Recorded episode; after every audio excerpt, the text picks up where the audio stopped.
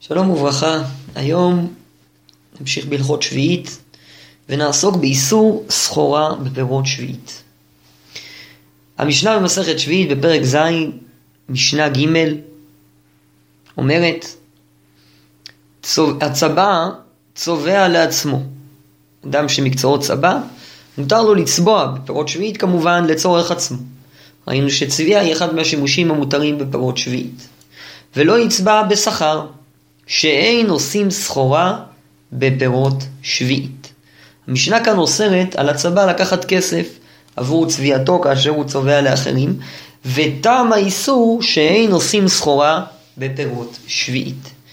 היום אנחנו ננסה לעמוד על האיסור הזה, לברר מה המקור שלו, מה התוקף שלו, האם זה איסור דאורייתא או איסור מדרבנן, לגעת קצת בטעמים של האיסור, ממילא גם להבין מה הגדרים שלו, האם זה אסור בכל מצב, האם לפעמים יש היתרים מסוימים, ונסיים גם כן בדיון בשאלה מי עובר על האיסור, האם רק המוכר שמוכר את פירות השביעית עובר על האיסור, או שמא גם הקונה, שהוא צעד בלתי נפרד ממקח וממכר, בכל עסקה צריך להיות מוכר וקונה, אולי גם הקונה עובר על האיסור.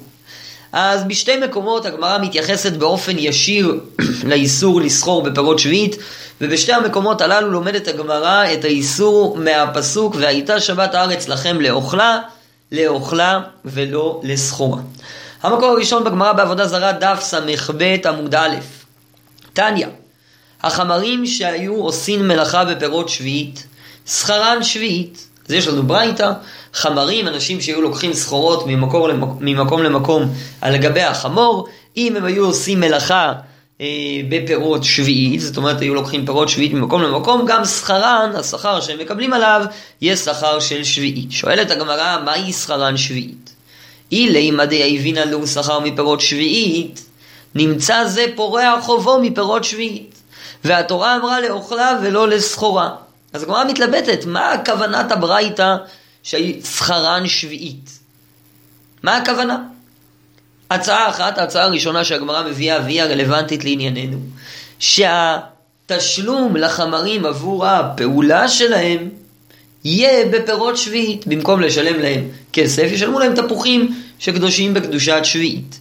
ועל זה אומרת הגמרא, נמצא זה פורע חובו מפירות שביעית, והתורה אמרה לאוכלה ולא לסחורה. לא ניתן להסביר כך את הברייתא, כי יש איסור על אדם לפרוע את חובו בפירות שביעית, והיסוד של האיסור הזה הוא אותו יסוד של האיסור במשנתנו, שאין עושים סחורה בפירות שביעית, ובלשון הגמרא התורה אמרה לאוכלה ולא לסחורה. מקור נוסף בגמרא מסכת בכורות דף י"ב עמוד ב', הגמרא שם מתלבטת לגבי פטר חמור, שדינו שצריך לפדות אותו בסה, ואם לא תפדה וערפתו, היא באה אלוהו מהו לפדות בי בהמת שביעית. האם מותר לפדות פטר חמור בסה שהוא קדוש בקדושת שביעית? איך זה יכול להיות קדוש בקדושת שביעית? נלמד בעזרת השם בהמשך שהשביעית תופסת את דמיה. אם אדם כן מוכר פרי מפירות שביעית בדרכים המותרות שנדבר עליהם בהמשך, הדמים שהוא קיבל עבור אותו פרי הופכים להיות קדושים בקדושת שביעית. אז אם לצורך העניין האדם קנה סה בפירות שביעית, הסה הזה קדוש בקדושת שביעית. אז המקרה שלנו שאדם רוצה לפדות פטר חמור בסה שהוא קדוש בקדושת שביעית.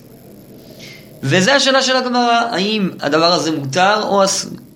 ודאי, אומרת הגמרא, לא תיבא אלך. אם מדובר כאן על פטר רחם שהוא בתורת ודאי, ברור שהוא החמור הראשון שיצא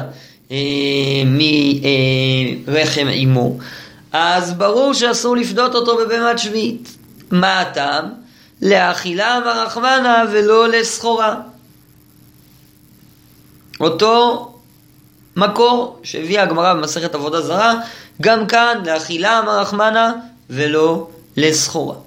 אז בשתי המקומות הללו עולה שהאיסור לסחור בפירות שביעית באמת נלמד מייעוד הפירות, והייתה שבת הארץ לכם לאוכלה, המטרה היא לאכול את הפירות ולכן אסור לסחור בהם. הדבר הזה עדיין אומר דרשני. נעלה עכשיו שאלה ונענה עליה בעזרת השם בהמשך, למה הסחורה בפירות סותרת את אכילתם?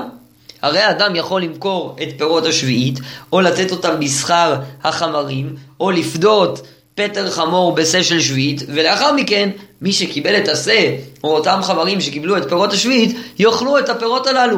נמצא שאף על פי שעושים סחורה בפירות שביעית, עדיין הייעוד של הייתה שבת הארץ לכם לאוכלה מתקיים, ולכם לא ברור מה האיסור בעשיית הסחורה.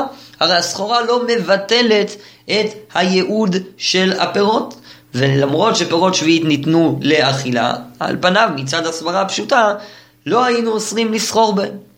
אז על השאלה הזו בעזרת השם כאמור נענה בהמשך. לפני זה נראה מקור נוסף בגמרא בקידושין בדף כ' עמוד א', מופיע גם כן האיסור לסחור בפירות שביעית, אלא ששם הוא מופיע קצת בדרך אגב, מעין סוג של אגדתא בגמרא. דתניא רבי יוסי ברבי חנינא אומר, בואו ראה כמה קשה אבקה של שביעית, אדם נושא ונותן בפירות שביעית, לסוף מוכר את מיטלטליו. וכאן דורשים את סמיכות הפסוקים מתחילת פרשת באב, פרשת השבוע שלנו, שנאמר בשנת היובל תשובו איש אל אחוזתו ושם מכלי, וכי תמכרו ממכר לעמיתך או קונו מיד עמיתך, זה דבר הנקנה מיד ליד. והגמרא שם ממשיכה ומרחיבה ברעות שאדם שסוחר בפירות שביעית גורם לעצמו. מלבד שלושת הגמרות הללו, גמרא בעבודה זרה ובכורות והגמרא בקידושין, גם במסכת סנהדרין נאמר שסוחרי שביעית פסולים לעדות. הם נמנים ביחד עם הפסולים לעדות, והגמרא שמבארת מה דרך התשובה שלהם. אז שם יש בעצם מקור נוסף שיש איסור לסחור בפירות שביעית, אבל שם הגמרא לא מדברת על מקור לדין הזה. על פניו, מהגמרא בעבודה זרה ומהגמרא בבכורות עולה שמדובר על איסור דאורייתא, בשניהם הגמרא משתמשת בלשון והתורה אמרה, והאיסור נלמד מפסוק לאוכלה ולא לסחורה, ועל פניו מדובר על איסור דאורייתא, ואכן רוב הראשונים כך נקטו. רש"י במסכת קידושין דף כ' עמוד א', על הגמרא שראינו, מפרש את המושג אבקה של שביעית. בואו ראה כמה קשה אבקה של שביעית. אנחנו מכירים את המושג אבק מאיסורים אחרים, אבק לשון הרע, אבק ריבית. בכל המקומות הללו האבק הוא לא בדיוק האיסור, אלא משהו צדדי לאיסור. באבק ריבית, איסור אבק ריבית רק מדרבנן, למרות שריבית אסורה מדאורייתא. ועל פניו היה ניתן לדייק גם מהגמרא בקידושין שמדובר רק על איסור דרבנן, ועוד רגע נראה שאכן יש בראשונים שכך דייקו. אבל רש"י שם בקידושין בא להוציא מהדעה הזו, ורש"י אומר, מה פירוש המושג אבקה של שביעית? איסור הקל שבה, העושה סחורה בפירותיה. אז כן, יש כאן איסור שביעית ממש, אבל זה איסור שיחסית הוא קל בדיני שביעית. למה הוא איסור קל? מסביר רש"י, דאבה לעילה והבא מכלל עשה, לאוכלה ולא לסחורה.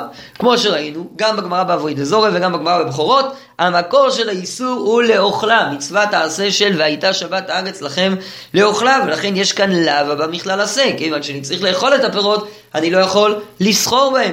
לאו הבא מכלל עשה, הווי עשה, ולכן זה יותר קל מאיסורי הלאו של שביעית, לא תזרע, לא תחרוש, את ספיח קצירך לא תקצור, את ענבי נזריך לא תבצור. כאן יש רק איסור עשה. באותה דרך הולכים גם בעלי התוספות שם בקידושין דף כ' עמוד א', פירוש איסור קל שבה דעיקר איסור שביעית אינו אלא בעבודת הקרקע, כגון חרישה וזריעה, אבל משא ומתן אינו אלא עשה בעלמא, לאוכלה ולא לסחורה. וכך גם הרמב"ן בשכחת העשין מצווה ג', כבר ראינו שהרמב"ן מוסיף כמצוות עשה על הרמב"ם את המצווה של והייתה שבת הארץ לכם לאוכלה. בזמנו הבאנו את המצווה הזו של הרמב"ם כמצווה בעצם אכילת פירות השביעית, אבל ראינו שאחרונים רבים, מגילת אסתר ועוד, הבינו ברמב"ם שהמצווה אינה אכילת פירות שביעית, אלא יש כאן לאו הבא מכלל עשה. וכך באמת אפשר לדייק מלשונו של הרמב"ן, והייתה שבת הארץ לכם לאוכלה ודרשו לאוכלה ולא לסחורה, ודבר זה דבר תורה הוא. ממש מפורשים הדברים כאן. כמו שאמרו באחרון של עבודה זרה, דף ס"ב עמוד א', הגמרא שציטטנו, נמצא פורח חובו בפירות שביעית, וגם את הגמרא בבכורות מביאה רמב"ן. ואם כן, לראשונים הללו רש"י, תוספות והרמב"ן מבואר שמדובר על דין מדאורייתא. המעריץ חיות בראש השנה כ"ב עמוד א' מביא בשם הערוך שיש כאן רק איסור דרבנן. חידוש גדול מצאתי בספר הערוך, מדמדמי לאבק ריבית, משמע שכל איסור סחורה בפירות שביעית אינו רק מדרבנן, ואילו כל הפוסקים סוברים דהו בעשה. אז הערוך באמת מדייק מלשון הגמרא, הערוך בערך אבק, מדייק מלשון הגמרא בקידושין בדף כ עמוד א', אבקה של שביעית, בואו ראה כמה קשה, אבקה של שביעית, דומיה דאבק ריבית, וכמו שאבק ריבית הוא רק איסור דרבנן, כך גם מסע ומתן וסחורה ופירות שביעית הם רק איסור דרבנן. אז המקובל יותר, כמו שמביא כאן גם המעריץ חיות, וכמו שראינו אצל רוב הראשונים, שאכן מדובר כאן על איסור מדאורייתא. ואף על פי כן, בכמה מקומות בגמרא מצאנו שאסור סחורה ופירות שביעית. למשל בגמרא בקידושין, דף נ"ב עמוד א', המשנה שם מדברת, מביאה מעשה בחמש נשים שהיו אחיות, ובא האדם וקידש אותם, ואחד מהנקודות שם בסיפור זה שאותו אדם קידש אותם בכלכלה של פירות שביעית. ורב לומד מהמשנה שם ארבעה דברים. מה רב? שמע מיני מתניתין ארבעה ונקית רב בידי תלת. ניתן ללמוד ארבעה דברים מהמשנה, אבל רב לומד רק שלושה. לענייננו מה שמשנה זה הדבר הראשון, שמע מיני המקדש בפירות שביעית מקודשת. אז אפשר לדון ולהרחיב עד כמה קידושין נחשב כמחק החומים קר, ועד כמה לא, ואולי זה יהיה יסוד התירוץ בסוגיה הזו, שבקידושין אין ממש מחק החומים קר, אבל על פניו, משנה הראשונה במסכת קידושין, האישה נקנית כחלק מכל הרצף הראשון, הרצף של פרק ראשון בקידושין, שכולו עוסק בדיני קניינים, על פניו יש כאן קניין. האדם קונה את האישה על ידי כסף הקידושין, ואם כן נמצא שאותו אדם עושה סחורה בפירות שביעית, ובגמרא לא משמע שיש איסור בדבר. מקום נוסף, יש עוד מקומות רבים, אנחנו נביא שניים מהם, בגמרא בסוכה בדף למ"ט עמוד א', המשנה שם מדברת על מי שלוקח לולב מחברו בשביעית, ומחייבת את הקונה של הלולב, או את המוכר של הלולב ליתר דיוק, לתת אתרוג במתנה, כי אסור לקנות את האתרוג בשביעית. ושואלת הגמרא, לא רצה לו ייתן במתנה, מהו? אם המוכר של ארבעת המינים לא רוצה לתת את האתרוג במתנה, בכל זאת זה עיקר הפרנוסה שלו, אז מה הדין? אמר רב הונא, מבליע לי דמי אתרוג בלולב. ניתן להבליע את דמי האתרוג בלולב, אז אסור לקחת כסף ממש על האתרוג, כי זה עשיית סחורה בפירות שביעית. על פניו זה מה שהיינו אומרים. אבל הגמרא שואלת, ולייטיב לי בעדיה, למה שהאדם לא ייקח, אותו מוכר ארבעת המינים לא ייקח כסף תמורת האתרוג, והיינו מצפים שהגמרא תענה, לפי שהם עושים סחורה בפירות שביעית, אבל לא זה מה שהגמרא אומרת, אלא טעם אחר נקטה הגמרא, לפי שאין מוסרים דמי פירות שביעית לעם הארץ. אז כאן יש איסור לתת כסף שקדוש בקדושת שביעית לעם הארץ, מחשש שהעם הארץ לא ינהג בו כראוי, ולא יתייחס לקדושתו כראוי, וינהג בו את הדינים הנוהגים בו. אבל משמע שעצם נתינת הכסף תמורת האתרוג, עצם הסחורה שיש כאן בפירות שביעית, היא לא בעייתית, וצריך עיון מדוע. ראינו גם בעבודה זרה, גם בבחורות, לדעת רוב הראשונים מדובר על איסור דאורייתא של סחורה בשביעית, והייתה שבת הארץ לכם לאוכלה ולא לסחורה, עליו הבא בכלל עשה, מדוע כאן מבטלים את מצוות העשה הזאת, וכן עושים סחורה בפירות שביעית. אז בשביל לענות על השאלה הזו, אנחנו נראה בראשונים כמה דרכים להסביר את יסוד האיסור של סחורה בפירות שביעית. וכאן אני מזכיר את השאלה שהעלינו לפני כן. מדוע יש איסור לעשות סחורה בפירות שביעית? ויותר מכך, איך האיסור נלמד מן הפסוק. הפסוק אומר, והייתה שבת הארץ לכם לאוכלה, משמע שצריך לאכול את הפירות. ועל פניו, הסחורה בפירות שביעית לא מבטלת את האפשרות לאכול אותם. אפשר למכור למישהו פירות שביעית, והנה הקונה אוכל את פירות השביעית, אז נכון, אז לא המוכר אוכל אותם, אלא הקונה, אבל סוף כל סוף אוכלים את הפירות. ובשביל לענות על השאלה הזאת, אנחנו צריכים להבין מה בדיוק הטעם והיסוד של איסור הסחורה בפירות שביעית. אז נתחיל מראשוני ספרד, על הגמרא בעבודה זרה, בדף ס"ב עמוד א', הדברים שנאמר עכשיו מופיעים גם ברמב"ן, גם ברשב"א, גם בריטב"א. נתחיל מדברי הרמב"ן. והרמב"ן כותב, ותמא דמילתא, דדבר הראוי לאכילה, הואיל ונתפס בקדושת שביעית, ואפשר לנהוג בו קדושת שביעית, מותר. כאשר אדם מחליף משהו שקדוש בקדושת שביעית בפרי אחר, אז על הפרי האחר חלה גם כן קדושת שביעית, אבל זה לא מפריע לנו, אנחנו מכירים פירות שחלים עליהם קדושת שביעית, אז יכול לחול על פרי קדושת שביעית כי הוא גדל בשביעית, ויכול לחול על פרי קדושת שביעית כי הדפסתי בו קדושת שביעית, החלפתי את קדושת השביעית שהייתה בפרי א' בתפוס, על פרי ב' על התפוח, ופרי שקדוש בקדושת שביעית, אנחנו יודעים איך להתנהג בו, אוכלים, ניתן לאכילה, לצביעה, להדלקת הנר, אסור לעשות בו מלאכה, יש בו איסור הפסד, כל הדברים שדיברנו עליהם. אבל כל זה נכון בפירות, אבל דמים שאי אפשר לנהוג בהם קדושת שביעית, כגון חלוק, כאשר אנחנו מעבירים את הפרי לדבר אחר שאי אפשר בחפצה עצמו לנהוג קדושת שביעית, קדושת שביעית נוהגת בפירות, היא לא נוהגת בחפצים, בכסף, בחלוקים, בכלים וכן הלאה. אז בזה יש איסור, ומה יסוד האיסור? אומר הרמב"ן, דמפקא לאו מקדושתיו ולא קרינה באו לאוכלה. דברי הרמב"ן כאן קשים. הרמב"ן מבין שיש כאן הפקעה של הקדושה, אבל הדברים הללו לא נכונים.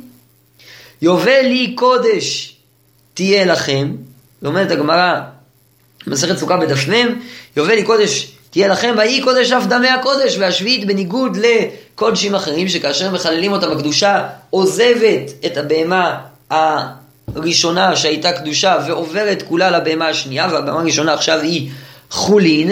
בשביעית יש לנו הלכה שגם הקדושה עוברת לדמים, לכסף, אבל גם החפץ בעצמו שהיה קדוש בקדושת שביעית, הקדושה נשארת בו. ואם כן, אי אפשר להבין ברמב"ן שמפקא לאו מקדושתיו, הכוונה שאנחנו מבטלים, מוחקים, מעלימים את הקדושה שהייתה קיימת בפירות שביעית, כי א', הקדושה לא נמחקה אלא עברה לפרי אחר, וב', גם בפרי עצמו שהיה קדוש לפני כן בקדושת שביעית, הקדושה עוד קיימת.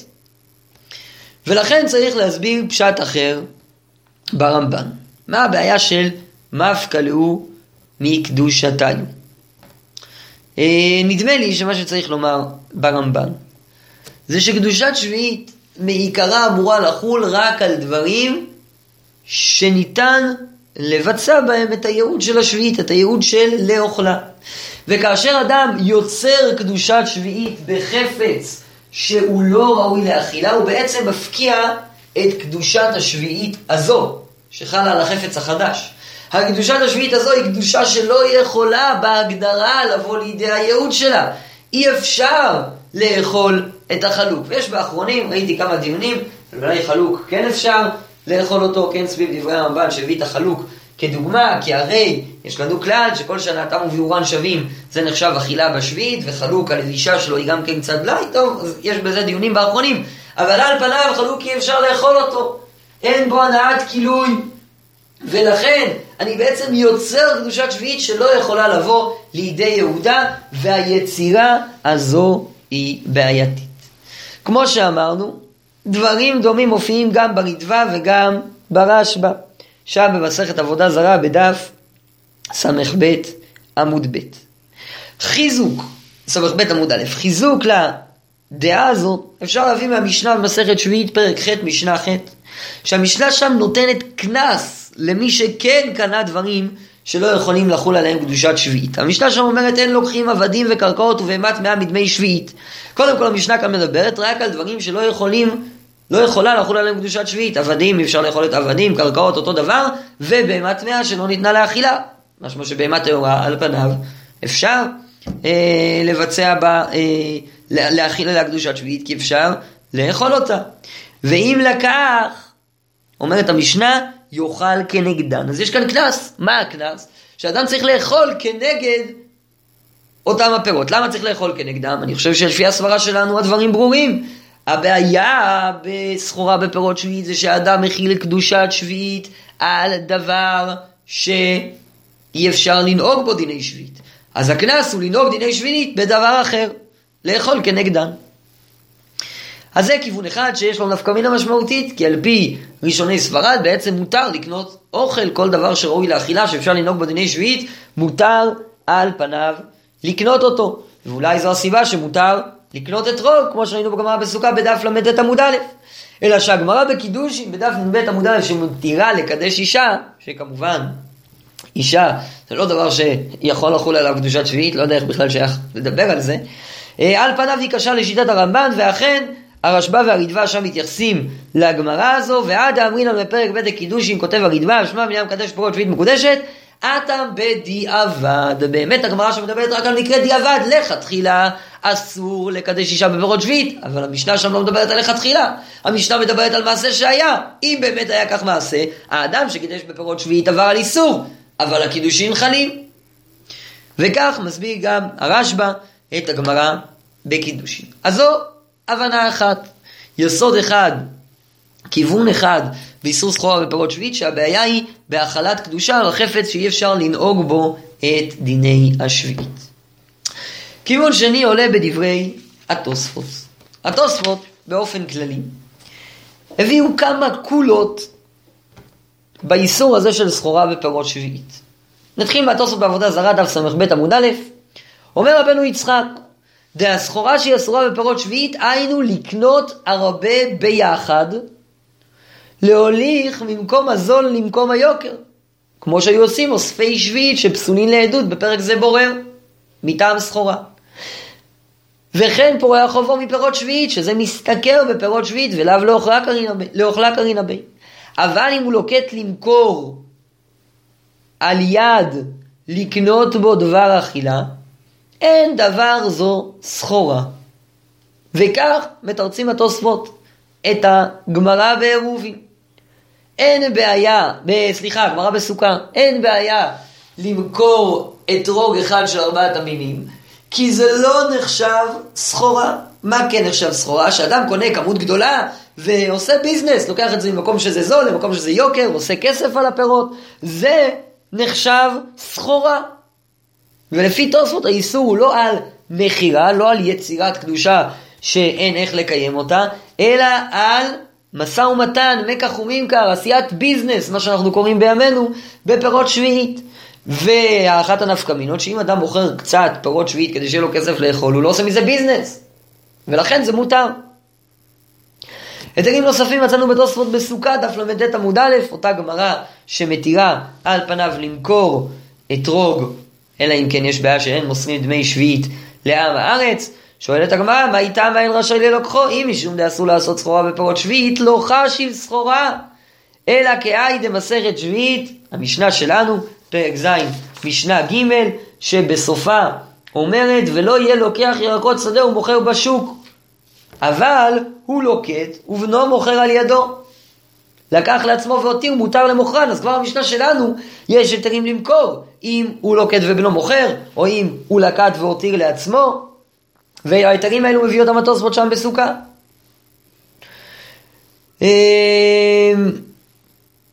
ובלבד ממשיכים התוספות שלא יעשו פלטר פירוש ולא יהיה מוכר באו אתרא כל שעה, וסוחרי שביעית דתנן וכולי, ופרק זה בורר, היינו כאי גבנה. אם אדם פותח בסטה, עושה חנות, אז זה כבר נשאב סחורה, כך אומרים בפירוש התוספות בסנהדרין בכ"ו עמוד א', מה זה?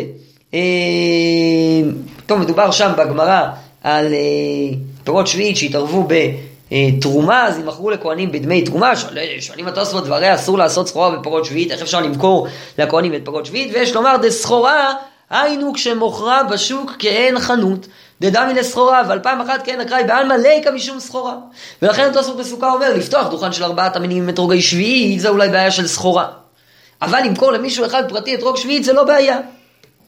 ואפשר מסיים התוספות, הקונה מחברו כדי להרוויח ולמכור ביוקר, היינו דמי סחורה. אז גם אם זה אקראי, גם אם זה כמות קטנה, וזה לא ממש בסטה, לא חנות שאדם פותח, אבל הוא כן מוכר כדי למכור, קונה ממישהו אחד רק בשביל למכור, כל הדברים הללו הם בגדר של סחורה. אדם שקונה כמות גדולה, יותר ממה שהוא צריך לאכול, אדם שקונה בשביל למכור, אדם שפותח דוכן בשוק, כל הדברים האלה הם הגדרות של סחורה, של ביזנס, של מקח וממכר, ולכן זה אסור. כנראה, בדברי התוספות, שהבעיה בסחורה בשביעית היא בעצם להפוך את הפרי מפרי, שראוי למאכל, לכסף, לשווי, להסתכל רק על השווי שלו, איך אני מרוויח ממנו יותר כסף, להפוך אותו לדבר סחיר. ואולי זה יסוד הדרשה של לאוכלה ולא לסחורה. דברים דומים עולים גם בלשון הרמב"ם. הרמב"ם בפרק ו' הלכה א' פוסק את המשנה שלנו, אין עושים סחורה בפירות שביעית. זה ההלכה שלנו, אבל מיד אחרי זה הרמב"ם מסתייג, ואם רצה למכור מעט מפירות שביעית, מוכר. ובהלכה ב' לא יהיה לוקח ירקות שדה ומוכר, לא יצבע עם קליפי שביעית בשכר, מפני שזה עושה סחורה בפרות שביעית. לקח ירקות לאכול ואותיר, מותר למכור המותר, והדמים שביעית. מסביר המשנה למלך, פרק ו' הלכה א', מה היתר של למכור מעט? אז הוא מביא בשם הר"ן, דקאה יגבנה עליו סחורה מקרי שאין זה כעניין מקח. כך גם עולה בפירוש המשניות לרמב"ם על המשנה שלנו, ואף על פי שדמי שביעית נעשים כמותם, אסור לאדם לעשות בהם סחורה, ואין זה אלא אם נעשה בדרך מקרה. אם זה בדרך מקרה, אדם מחר פרות שביעית, אז הדמים שלהם קדושים. אבל להתכוון לצבוע בשכר מן הצבעים של שביעית, הרי זה אסור. אף על פי שלוקח אותם מאוד ואוכלם בקדושת שביעית. באמת, הרמב"ם כאן נוגע בנקודה משמעותית. ראינו ברמב"ם ובראשוני ספרד שאיסור הוא אכלת קדושה בלי יכולת לאכול אותה. זה נכון, אי אפשר לאכול את הדבר שחל עליו קדושת שביעית על ידי הסחורה, אבל כן אפשר לנהוג בו דיני שביעית בצורות אחרות. ולכן הרמב"ם לא זו הבעיה. מה הבעיה? שאני בעצם הופך את הפירות לדבר סחיר ולא מבצע בהם, לא מתייחס אליהם כאוכל אלא כסחורה. ובעקבות זה הרמב"ם והתוספות על פניו מתקשים עם הגמרא במסכת עבודה זרה. כי הגמרא במסכת עבודה זרה לא מדברת על אדם שרוצה לעשות כסף, אלא אדם שהיה לו חברים שהוליכו בשבילו דברים ממקום למקום, ועכשיו הוא נתקע בלי כסף אז הוא רוצה לשלם להם בפירות שביעית. ובאמת הרמב"ם בפירושו למשנה במסכת שביעית פרק ח' משנה ה', שהיא גם כן אומרת את אותו דין בסיטואציה אחרת, אבל אומרת שאסור לתת שכר מפירות שביעית, מסביר. אמר שאסור לתת שכר כל אלו מדמי פירות שביעית שלא ניתנה אלא לאכילה ולשתייה ולשיחה, כמו שנתבהר. אז אומר הרמב"ם, באמת כאן האיסור הוא שונה. המהות של שביעית זה אכילה ושתייה ושיחה, וכשאתה נותן שכר בפירות שביעית אתה מבצע דבר שהוא לא הייעוד שלהם, ולכן מותר לתת לו לבייר להשקותו מפני שניתנה לשתייה. אם באמת התשמיש של הפירות אחרי זה יהיה לשתייה, אין איסור בדבר. אז זו שיטת התוספות והרמב"ם, שבעצם איסור סחורה יסודו בהפיכת הפרי מפרי מאוכל לסחורה. ברש"י אולי עולה כיוון שלישי. בגמרא בסוכה דף ל"ט עמוד א' ראינו שהגמרא הסבירה שהאיסור למכור אתרוג בצורה ישירה ולקבל תמורתו כסף ובגלל שאין מוסרים דמי פירות שביעית לעם הארץ, ולמרבה ההפתעה אנחנו הבנו שזה איסור אחר מהאיסור לעשות סחורה בפירות שביעית. האיסור לעשות סחורה בפירות שביעית הוא איסור דאורייתא, אין מוסרים פירות שביעית לעם הארץ, זה איסור דרבנן, גזירה שמא עם הארץ לא ינהג בהם כראוי. אבל רש"י מפתיע ומקשר, מחבר את שני האיסורים. אין מוסרים דמי פירות שביעית לעם הארץ, אומר רש"י, התורה אמרה לאוכלה ולא לסחורה. ומסביר רש"י שכל פירות שביעית חייבים להתבהר בשביעית אין ודמיהם, ולא שיעשה בהם סחורתו להצניע לאחר שביעית ולהעשיר. מה הבעיה בסחורה בפירות שביעית? אם אדם הופך את הפרי שלו לסחורה, לא זה בעצמו הבעיה, אלא הבעיה שבסופו של דבר הוא לא יבאר את הפירות, כשיגיע הזמן לבאר אותם, זה יושב אצלו במחסן, בתור חלק מהסחורה שלו, הוא לא מתייחס לזה כאוכל, ולכן הוא לא יבאר. ופירות שביעית עניינם להגיע בסופו של דבר לביאור.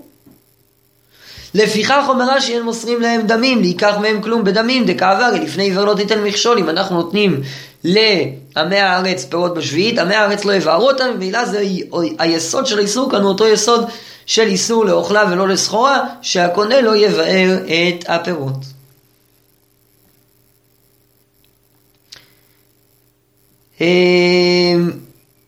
וכך גם בדף מ' עמוד ב' בסוכה, הגמרא שאומרת תניא כבתי דרבי יוחנן, אחד שביעית ואחד מעשר שני מתחללין על בהמה חיה ועוף, בין חיים בין שחוטים דברי רבי מאיר. וחכמים אומרים על שחוטים מתחללין, על חיים אין מתחללין, גזירה שמא יגדל מהן עדרים.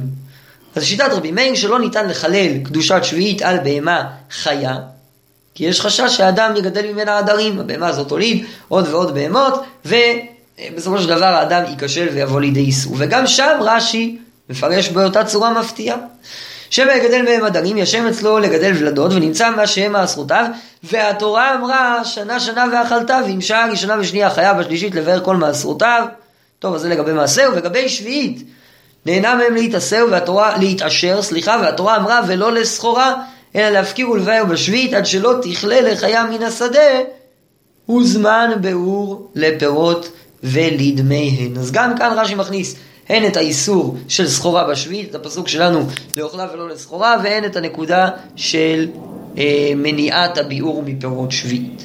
אז 3 דרכים ראינו להסביר את איסור סחורה בשביעית. לדעת הרמב"ן וראשוני ספרד, הבעיה היא שאדם מכיל קדושה שלא יכולה לבוא לידי יהודה.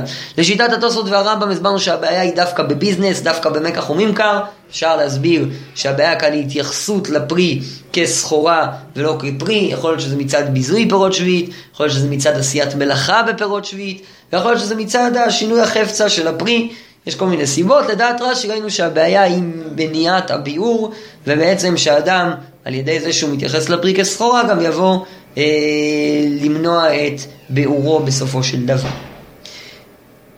אפשר לדון, ובזה אנחנו נסיים, האם רק המוכר הוא זה שעובר על איסור סחורה בשביעית או גם הקונה, ובזה נחלקו גדולי האחרונים. המקנה במסכת קידושין דף נ"ב עמוד א' סובר שגם הקונה עובר בפירות שביעית.